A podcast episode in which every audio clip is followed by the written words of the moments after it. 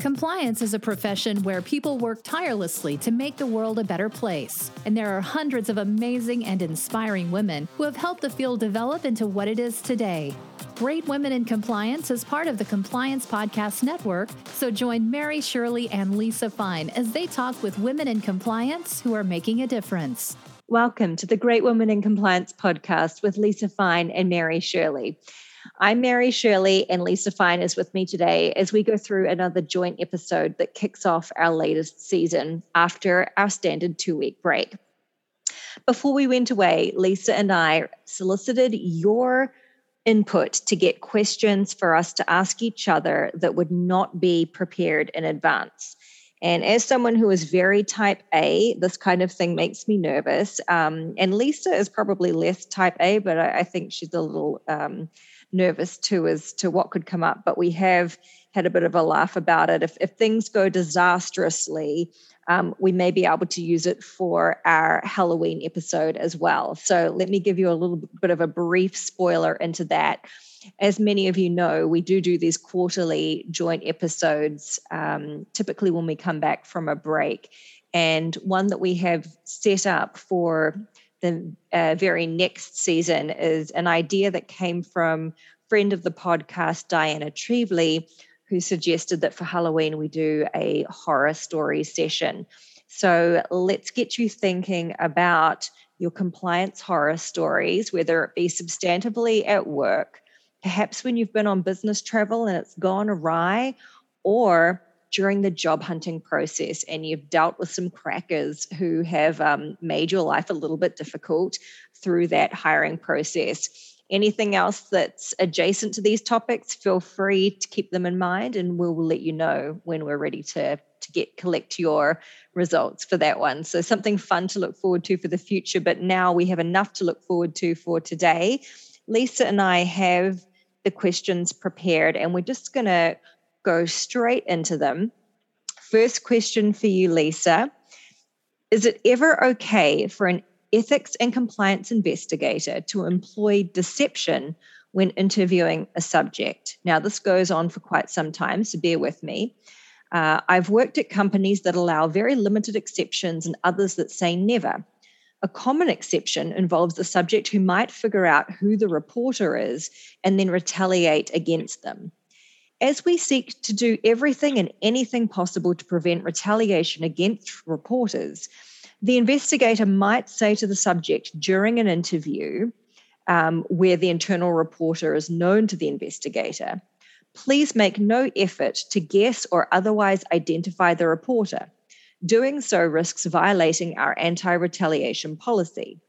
The reporter may be anonymous or from outside the company, it doesn't matter. The bottom line is you must refrain from trying to determine or conclude who it is.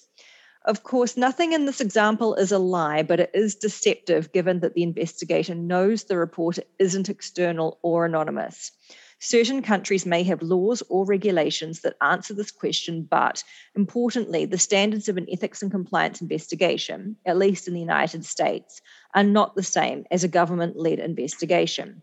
Also, many ethics and compliance invest- investigators are not licensed attorneys, so there are no licensed professional restrictions to consider.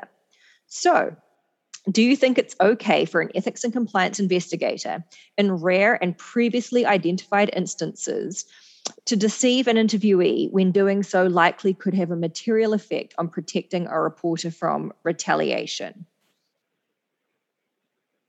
There's a lot there. Um, there is, there is, and so, so yeah. Did if you? I thought if you didn't have anything immediate, I could sort of summarize a little bit of of, of some of it. I mean, I can I can tell you what my yep. take is on what's mm-hmm. being said here, and my take on how to interpret that. Mm-hmm. I think the first point on it is the question is if you're protecting your reporter, is it okay to either obfuscate or change, you know, give some additional facts um, and mm. to do something that might be considered deceptive in mm-hmm. as you you know as you go through the investigation. Um, I think that's a hard question to ask to answer when you think about it from a global standpoint. And here's why: I think there are situations where if somebody is going to be at risk of bodily harm or physical harm, or I'm thinking of you know women in countries where it takes a lot of courage to speak out mm-hmm. you there's no other way to protect the safety of someone than to make sure that you are deliberately as general as you can be without completely lying. Mm-hmm. I don't mm-hmm. think lying is ever a good idea, but mm-hmm. I'm not going to disclose to you whether this is internal, external, um, you know, who this is or what this is, because the concern is the allegation is really important. And I think what you really have to think about in those situations is how do you ask enough questions to be able to blur what may or may not be clear? Sometimes you can't. Mm. But I do think, I mean, I think for in, in the US, for example, there people much better will understand retaliation or other things, but there are com- countries where you have a lot more cultural challenges and actual physical safety challenges. Mm. And in those situations, I do think it's okay to do what you can to, you know, make it something more blurry or more anonymous to the extent that you can um, without flat out lying. I mean, you don't want to say to somebody, this is an external reporter when it wasn't. Mm-hmm. But you mm-hmm. can give categories or other things, at least in, in my opinion, because I think protecting the individual as well as protecting the investigation. Um, and the other thing that is a way to do that as well is make sure that you don't just investigate your your subject of the investigation. It, it talk to everyone, including who may potentially be the reporter, mm-hmm. um, because I think that helps a lot um, for um, you know making sure that you can keep your anonymity um, going. So I don't know if that's the I don't think there's a yes no answer to this. I guess one of the disadvantages of lawyers and compliance is our glorified it depends. But I do think you have to think about the safety of people first and foremost, and mm. also use that in your strategy for the investigation. Um, make sure the whole team is interviewed. Make sure that including the person that raised it somehow so they can be in a common thing. So I think that would be my answer to that. Do you think I've covered that adequately? Mary? I think you you have and and what i would perhaps give as as my view even though my view is unsolicited um, is that in these circumstances i don't necessarily see the example given as actually being deception um, so when you give an example as as was here the example was you know i'm going to ask you not to guess the person that has made the complaint maybe internal maybe external maybe anyone um, I think that's very different from saying, um, it was an external person that made the complaint. That is a flat out hmm. lie and that is flat out deception. In my opinion, it, and it would be, I think, easier if you used a stock standard um, explanation every time you led an interview to, for, for the purposes of, of this particular uh, reason to try and avoid people from um, guessing who the person is or you know thinking so narrowly that they accuse the wrong person I think you're in a, a fairly okay position, um, is is my view. That saying, you know, it, it, could be anyone. And an example that comes to mind for me that I've shared before, really early on when I worked um, for a, a government authority in New Zealand, I was an investigator receiving reports about breaches of the tenancy law. And when I, I called and spoke with a landlord who'd been complained about. And he started asking, you know, which of my tenants made this complaint. And I obviously wasn't able to explain it. New Zealand's privacy law, um, in particular, was was critical um, at, at, the time for this particular uh, issue. And so um, I did not share who the complainant was. And he was adamant. And by the end of the call, he said, oh, I bet I know exactly which tenants it is always the ones who, you know, create trouble and, and always making a fuss. What I happen to know, um, because I received the complaint, is that it was actually other landlords who had seen mm-hmm. undesirable behavior and decided to speak up against it. And so I give that example sometimes and say, it's quite common for us to be dead set on who we think is the person causing a, a, problem usually someone comes to mind and i you know i use the word causing a problem loosely because of course speaking up is not mm-hmm.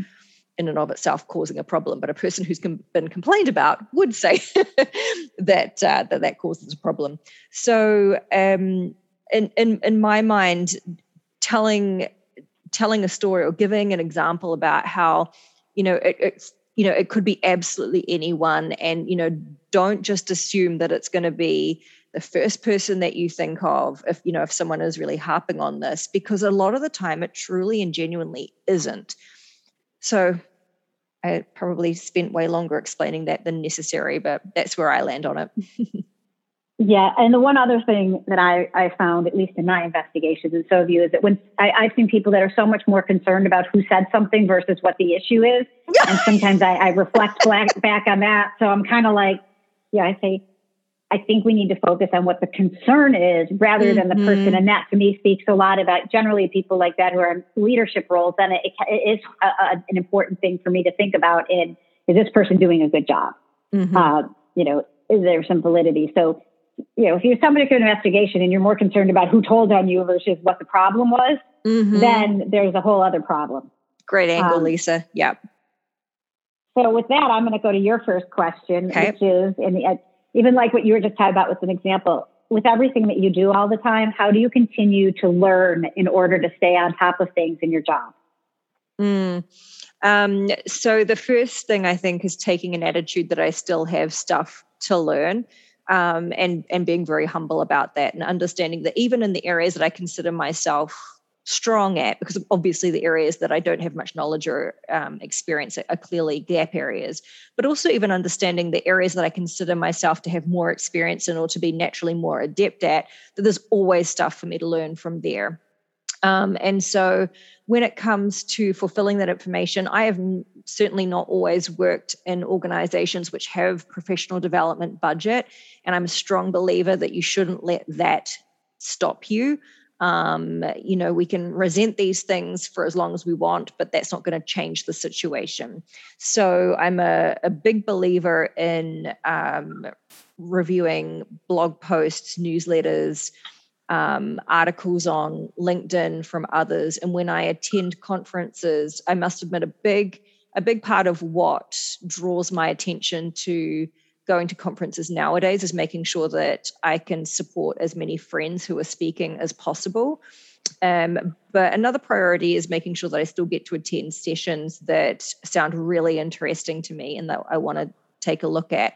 And I think one of the things that it's important to keep in mind is if your job involves certain substantive subjects, uh, you may think it's naturally that it's critical for you to stay up to date on those. But one thing I like to do as well is stay up to date in the areas that do not fall under my current portfolio. Um, one, for the very simple reason that I think we need to be challenged and it's good to be knowledgeable. Um, but two, the, the job that you're currently in is not going to be your job, most likely, statistically speaking, um, for the the the next several years. Um, so there are no longer lifers in companies like we used to see in the 60s, 70s, and 80s. You know, career people at, at one company is is becoming in, increasingly rare, and so keeping in mind that that my next role could require experience in an area that I don't work on currently um, I keep in mind that I should be well read generally, not just across compliance subjects, though that is critical, but also across sort of business development areas as well, and understanding um, things that will help me improve as a manager, as a colleague, um, as a friend, whatever that may be. So I like to stay well read, keep on top of things, and most importantly, be a voracious learner and understand that no matter how good I become at a certain area, there's always something more that can be added to the list of things to, to learn and absorb. That makes a lot of sense. And one other thing for me that I think about in that topic is is that the topics that kind of scare me mm-hmm. are things I need to go and learn more about outside of what I do every day. Um, mm-hmm. Um, you know, I'm you know things about financial reporting or other things, or you know, mm-hmm. audit from a more financial. I'm I joke that I went to law school to stay away from numbers. Um, yeah, me too. But now I feel like I have to learn about them. Um, so things like that. Sometimes I, it's something I'm like, I'm not interested in this. I think, well, why am I not interested? Is it because it makes me mm. nervous that I don't know enough? Mm-hmm. And if mm-hmm. that's the answer for me, then I, I, realize that's what I have to go out there and learn because I think just to, to keep evolving, I need to get out of my comfort zone. Yeah, that's a great test. Thanks for sharing that, Lisa. Another thing I want to ask you to share about is what is the biggest area related to your current role that you're curious about and why? That's really an interesting question, man. And, and I, I, can't believe I actually have an answer for this off the top of my head because it's something I've been thinking about a lot. Mm-hmm. So thanks for whoever wrote that. Um, one of the things that I've been thinking a lot about lately and I've gotten more involved in is some of the political um, compliance and regulatory rules, whether it's pl- pay to play in different states, um, mm-hmm. um, how that filings, how of all that. It's something I was less involved with initially, which ironically, since I live in Washington, D.C., you'd think I'd know it or want to know it sooner. But this is an area which I, I find fascinating. How do you make sure that people are following the different requirements for different states? And this is a particularly U.S. focused area. It is. And are gifts and hospitality different from one place to another? How do we make sure that you train your board members, even if they're global, that you, you know what political contributions, if any, are acceptable, whether it's from a company, from your family, what is a PAC, you know, who has what responsibilities? I just think it's kind of a thorny area um, that mm. lately I've been interested in learning more about, and um, we, you know, also as you, know, I think partially, I guess, sitting in in the DC office of Pearson with the government relations people for a couple years uh, has kind of rubbed off on me that way. So that really is just one thing that I am finding myself more and more interested in and, learning about all the time, um, mm-hmm. which I also find fascinating because it doesn't have anything to do with the politics of any of it. It's the, the compliance side of it. So there's one for me. Yeah, it's interesting that you say that that's a particularly US thing. I can say from a foreigner perspective, many of us when we when we learn about this practice in the US, we're just shocked and like how how can they even have this regime? Um, so yeah, different different strokes for different folks. What about you? Oh, in terms of that same question? Sure, why not? is it was it what you meant? Yep. Oh, um, biggest area for my current role. I think so. The idea of us putting in place the culture of integrity, um, dedicated function was supposed to be trailblazing in many respects. And so this year I focused a lot on getting uh, training ready, less less um, less focus on the culture of integrity piece, which I hope I'm going to have more time to turn to later this year. And so right now, one of the things that um, has has come up a lot in sort of general discussions that I've been running for colleagues in a particular area of our business, um, and many of them have asked me, "Well, how do you know when we have a strong culture of integrity? How how can you measure it?" And so there are a few things that I have in mind that I would like to to do with that. But one of the things I'm curious about is what is there additionally that I've not thought of. So how else can I help build out this function so that it can be something maybe that in the future other companies can look to as well and use as a template for their own purposes? Okay. Um, I have I'll follow up with my next question for you. Okay. Um, if your if your ideal compliance leader was an animal, which animal and why? If my ideal compliance leader yeah, Could was an, an animal. animal.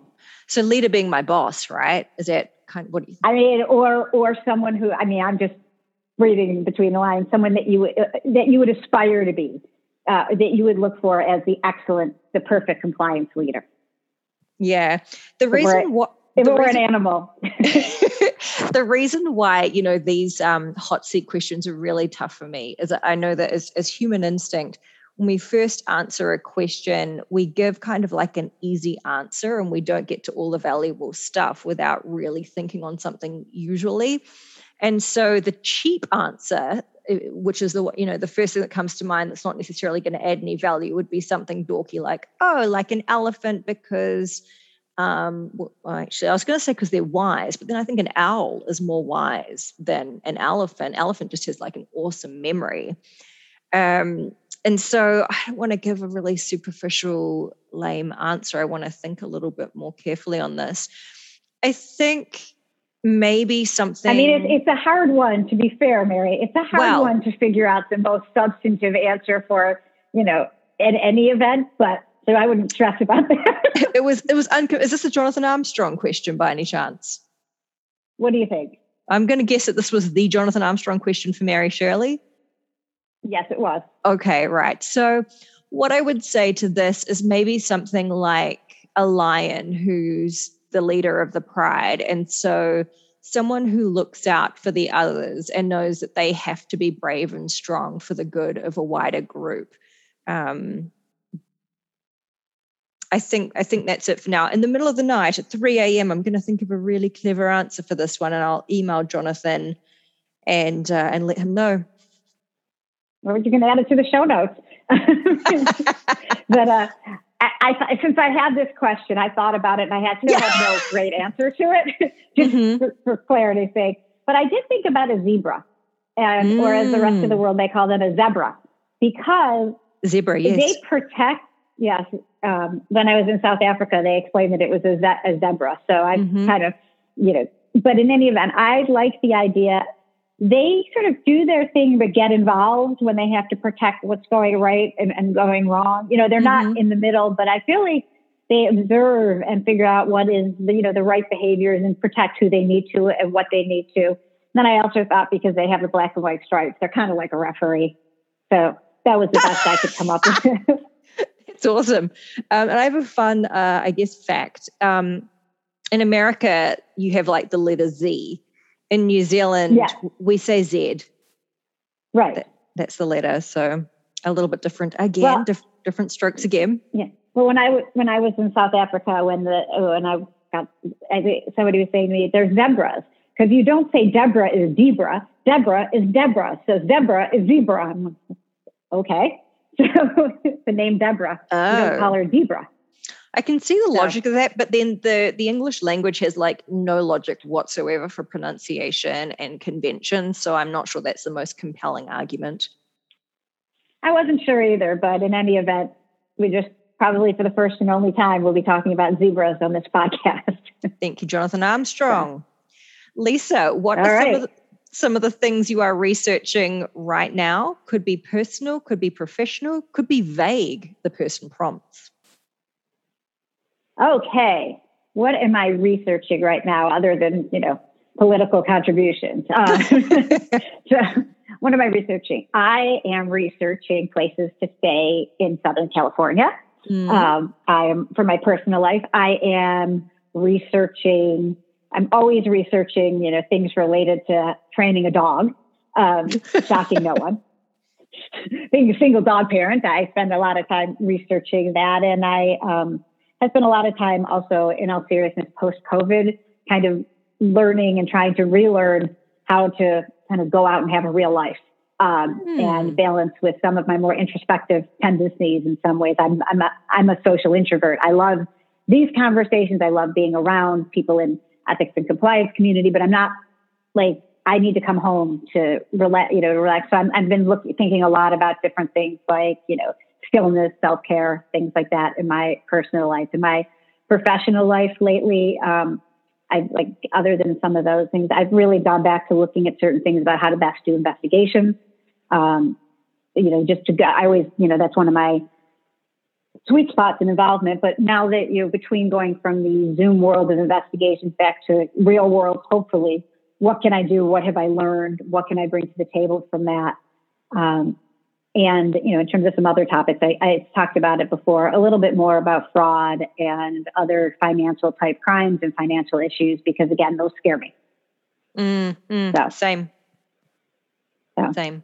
All right, now now here's one for you. Was there a specific moment that you realized that GWIC was not just a podcast, but it was more of a community. And the moment that would be kind of the aha, that it was really more than just us, you know, getting great guests every week or speaking to one another, but when it had evolved. Do you have a specific moment in your mind?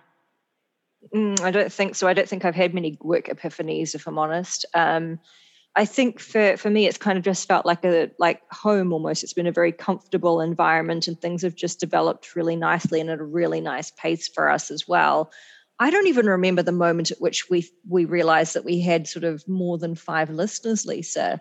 Um, I think that the the time that shocked me the most was in relatively recent history, and it was when Tom Fox shared with us that we get over 2000 people listening in per episode. Um, that that was a time that really hit home for me in terms of oh my goodness this is something bigger than than we ever expected. Um, but in terms of the community side of things in some respects, I always thought it was going to be community. And, and what I mean by that is when we first made the assumption that we'd have a few good friends who would politely listen and support us, I always knew we had that in respective community, that we always had people standing behind us, and that even if we were a giant flop, um, that that there were people who would make us feel like we hadn't been complete failures. So in that sense, I've always felt like you and I had community. We at our our very bare essence, we've always had each other in this with us, and we've had Tom Fox right from the beginning. We've had Matt Kelly supporting us, and and all of the women who stepped in really early on. I'm I'm so grateful to our earliest speakers who before we even had a reputation or anything to show for you know there was no sort of example episode to send over the people that stepped up and and stood beside us and said absolutely your show has no listeners, no reputation, no nothing, no history, and I will support you. Um, it, it was in those moments, without me realizing it, that that it was community as such, but I was always grateful for it. And so, I guess I would summarize by saying. I feel like the community we've had has always been with us, and it's just grown magnificently over um, the, the months that we've been doing this. And I'm, I'm grateful to each and every person who has either listened in. And if you're not listening in, I'm so grateful to everyone who has stood by us and, and made us feel like we, we have that support. Yeah. And the only other thing that, the thing that hit me, and when I saw this question or I thought mm. about this was mm. the idea that I remember the time that somebody reached out to me to tell me about the relationship that they had built with either with, with a guest on the podcast mm. or reached out and had discussions completely separate from the podcast itself or us and had mm. built their own relationships from mm-hmm. it. So mm-hmm. for me, that's another part of it where I was like, this is not, you know, this, oh, is, yeah. this is more than a podcast people like. So that to me, I remember the first couple times that happened, I was just so tickled. Yeah, I agree. That that's a moment of this is bigger than we are, and we're quite little. it's five two over here. Same. if there was one thing you could change about the way compliance is perceived by people outside the profession, what would it be? All right. Well, that I think that I would want to change the perception that we're somehow just trying to you know, basically enforce regulations, even though we've moved forward and say no, and that we're all about the law and we're not human beings trying to build the business. Mm. That we are really trying to support ethical decision making, that we are trying to make sure that the individuals that think we're trying to slow them down, we're actually trying to keep them out of trouble. Mm. And that there is benefits, not just from a legal standpoint, but as an organization as a whole, that your reputation is being ethical um, even more than the, in the compliance side. Obviously, you know you have to follow the law. I mean, if you don't think that anywhere, mm. that you're above the law, you have a different problem. Mm. But the idea that we're not trying to say no, we're trying to get you to the right place with yes mm-hmm. to protect you, the business, and actually improve the business, the organization, the nonprofit, and bring you to the place that you want to be to do the right things. That mm. You know, to change that perception of we're just, you know, you know, sitting there with a gavel deciding you can do this, you can't do this. Um, but more of there's a whole strategic component that benefits us all. Mm. I think mine's along a similar vein to you when I read this one, and I the the first thing that came to me was that we're perceived as a cost center. And it actually, if I ever get the ability to name a compliance function in a company, or to rebrand it, I have half a mind to literally call it the Revenue Protection Center or something like that.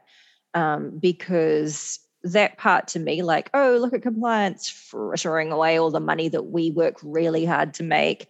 Um, that that really isn't the full picture. So that that would be it for me. Okay. Um, so I guess it's up to me. It's, it's back to me now for a question for you, right? Mm-hmm. So there's two parts to this question. Okay. Um, if you had an extra ten thousand dollars, and we'll just go with U.S. dollars for this, and mm-hmm. had to spend it with the month in, within the month. So one mm-hmm. part is as your own as your professional budget. What would you if you had that extra spend? The other part is you personally. What would be your mm. splurge? Um, what I would spend it on professionally would be some kind of appreciation event for my team that also had an educational component. Um, I still haven't met my my team of my my current role in person. Not, none of them. Um, and so, what I would do would be to to write a business case for you know because I'd want to document this um, for what I would do to to provide moderate and reasonable appreciation um, and then, of course, the agenda for the substantive part of it. But that would be first and foremost on the work side. Um, the silly thing that comes to mind for me um, would be shoes. And I do have two in my shopping cart um, at the moment on um, a website. But um, I think I've mentioned this before, but you know, some of you may know that I was 24 years old when I, I bought my apartment in New Zealand. And um, being financially uh, prudent has always been important to me. It's something that my mother, in particular, taught me from a very, very young age. And it's something that's grown increasingly important to me at the point at which and it was probably around about the same time that I bought my place I might I might never get married I might never be in a situation where I'm double income situation and I have to be able to rely on and depend on myself. Um, the Boston property market is insane. And I say that as someone who has lived in both Singapore and Hong Kong. So you know that um, that's that's quite a big call for, for me to be making. What I would really like to be able to do with that 10,000 is throw it immediately onto my um, savings account with the aim to, to buy property. So that was super dull, folks. I apologize. Well, no, at least you talked about shoes. Yeah, well, I mean, that, shoes also. It was the first thing that came to mind, if I'm honest. Yeah, I mean, I immediately thought about where really splurging in Southern California, but um, mm. I'll roll it uh, for that. But also, I mean, I think similar to you when it comes to something for my professional would be that, that we have, I haven't seen our my team in a long time, so mm. something like that as well, and also obviously some educational component and maybe some shoes. yeah, well. so. yeah, ab- absolutely. And and just to go back to that first one for a moment, you know, we've been and I, and I, I can't obviously give a lot of information on this, but we've been working under a monitorship for some time now, our FCPA monitorship. It is tough. Um, it is it is hard going, and so I want my team to know that they're appreciated, the extra work that they've had to put in um, really means a lot. And you know, sometimes sometimes words are all that you have, and so I, I make sure that I do that frequently and generously, but still very sincerely. You don't want to be overly lavish with things so that they lose their meaning. But I did want to just mention that um, it, it, appreciation just for for such great hard work from my team. Lisa, your last question now, and I think it's a tricky one, but it may be that I don't understand the question very well.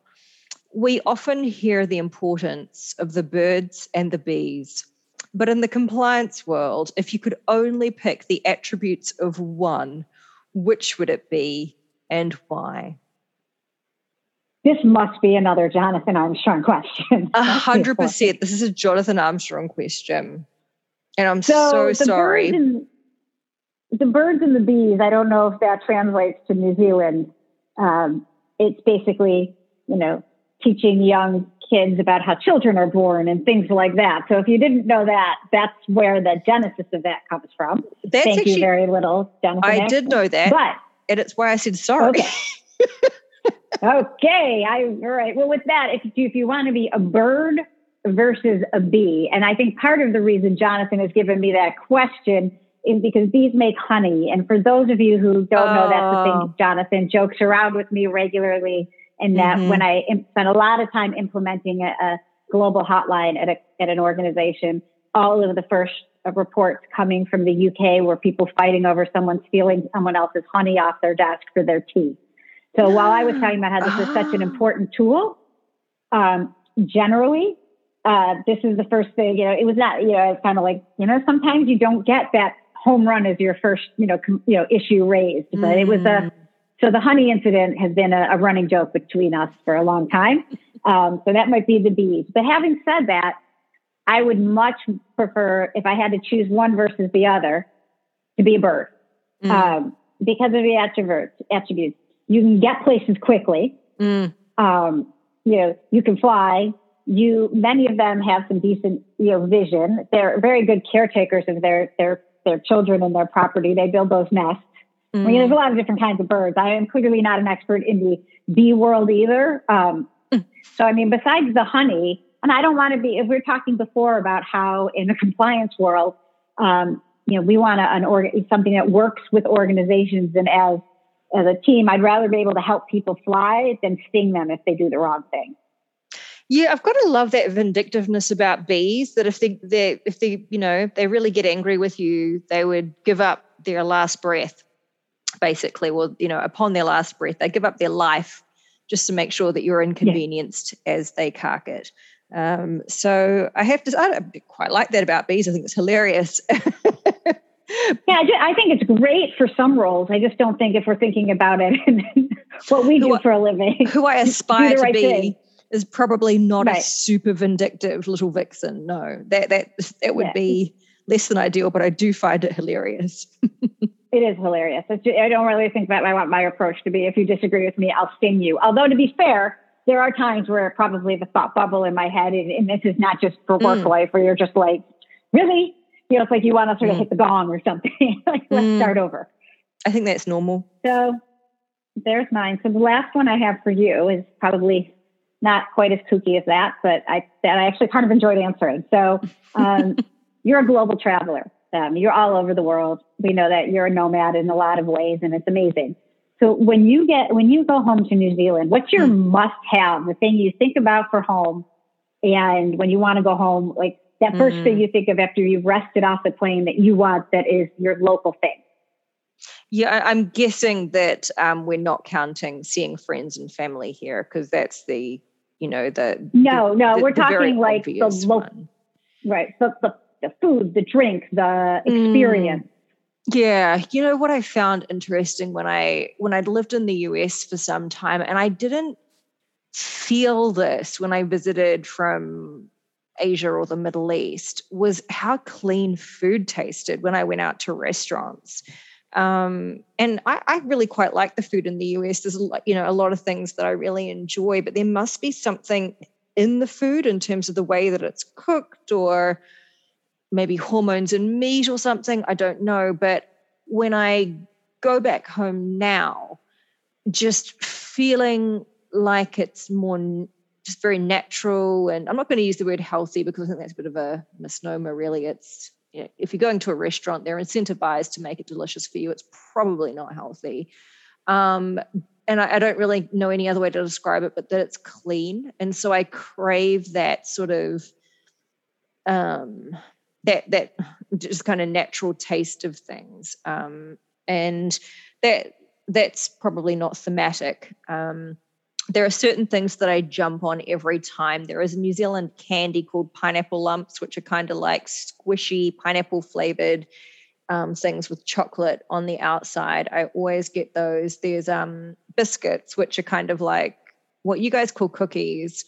Um, biscuits are like thinner versions of cookies. So we have biscuits and cookies in our world and I like a lot of. You know me, I've got a sweet tooth. I love sweet things generally. Mm-hmm. Um, Lamingtons are like a sponge cake with either chocolate or strawberry around the outside and coconut. Those types of things I get into um, every single time. And uh, New Zealand chocolate, um, Barbara Beeler says that chocolate outside of the US tastes better. She's like, it's got it's got more milk fat. Um, so I always make sure that I get some chocolate and and bring some back for Team America in case uh, in case there really is a, a difference. I, I so far haven't noticed it so much myself, but it's nice to bring chocolate back to share with others. So definitely the sweet stuff and then the overall just that the taste of it is different in some way that I can't describe it that feels more natural to me. I, I do think that particularly in bread and other things, I think the US has more sugar that they put in it or processing of some things. I don't know that for sure, but I know my friends when I used to go to Switzerland a lot, always commented on that. And I, I noticed that too. for me, living in the US and being from the US, when I go home to Buffalo, New York, there's a thing called roast beef on Kimmelweck or beef on weck from a place called Anderson's. It's the best roast beef sandwich, probably, I think, in the world. Mm-hmm, so, mm-hmm. you know, there's nothing healthy about that. but going to this place that used to be a stand and they have curly fries and the roast mm. beef on weck. I strongly recommend that for anybody who's in Buffalo. It's not expensive and it's really a true guilty pleasure. Can you explain? Yeah. So you're saying buffalo on what? No, it's a beef. It's a roast so, beef. Be, be, sorry, uh, sorry, you're from Buffalo. Beef on what? Sorry. Weck. Kimmelweck is the name of the roll. Well, it's Kimmel Weck is the full name of the roll. Kimmelweck. K I M E L. Weck. I'm look this up afterwards. So in in Buffalo, yeah, we just call it beef on weck. Uh, beef on so. Okay. And so for your next trip to Buffalo for the weekend, Mary? Yes. Really, Got yeah. it. I'm on it. Um, and then just to go back to my little faux pas there, you, there, there's no such thing as buffalo meat, is there? Well, I you know there is bison meat, and I think there, oh. but that's not in Buffalo usually. It's kind of out west with with it's kind of like venison. Yeah, I'm not sure I'd be um, keen for that. Or wild meat. Mm. Yeah, no, that's not part of this at all. This is, I mean, and obviously, if you're a vegetarian or vegan, this is not going to be your Definitely first not. choice of a meal. But that beef but, sounds, that naughty beef sounds good. No, it's delicious. I'll just send you the link to my favorite place Thank just you. so you know afterwards. And so for anybody who's wondering about our, you know, secret workings of the GWIC podcast, this is pretty much how it goes. We'll end up with some links for local delicacies. there are no secret workings. We kind of uh, go off the cuff for a lot of things, really, and and hope for feedback to make sure that we don't steer ourselves wildly off the track too much.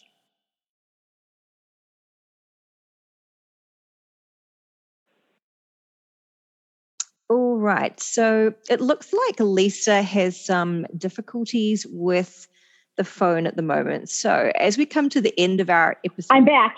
Oh, there you are. Hello. I had a momentary technical difficulty, so my apologies. Would you like to wrap us up, Lisa? Sure. Um, well, I guess with that, that's lots of technical difficulties, so now I'll wrap us up. Um, but thank you all so much for listening, listening, kicking off this quarter with us. We're so excited for the different guests that we have. We have surprises. Um, we have some interesting discussions. Again, we always love getting feedback from you all, whether it's questions for us or guests or other things. Um, and thank you so much for spending some time with us today. And on behalf of Mary, me, and the Compliance Podcast Network, thanks so much and have a great day. Thank you for sending through your questions, everyone. Take care. Thanks for joining us for this episode of Great Women in Compliance. We hope you'll join us in honoring the great women in the compliance field by subscribing to this podcast and leaving a review.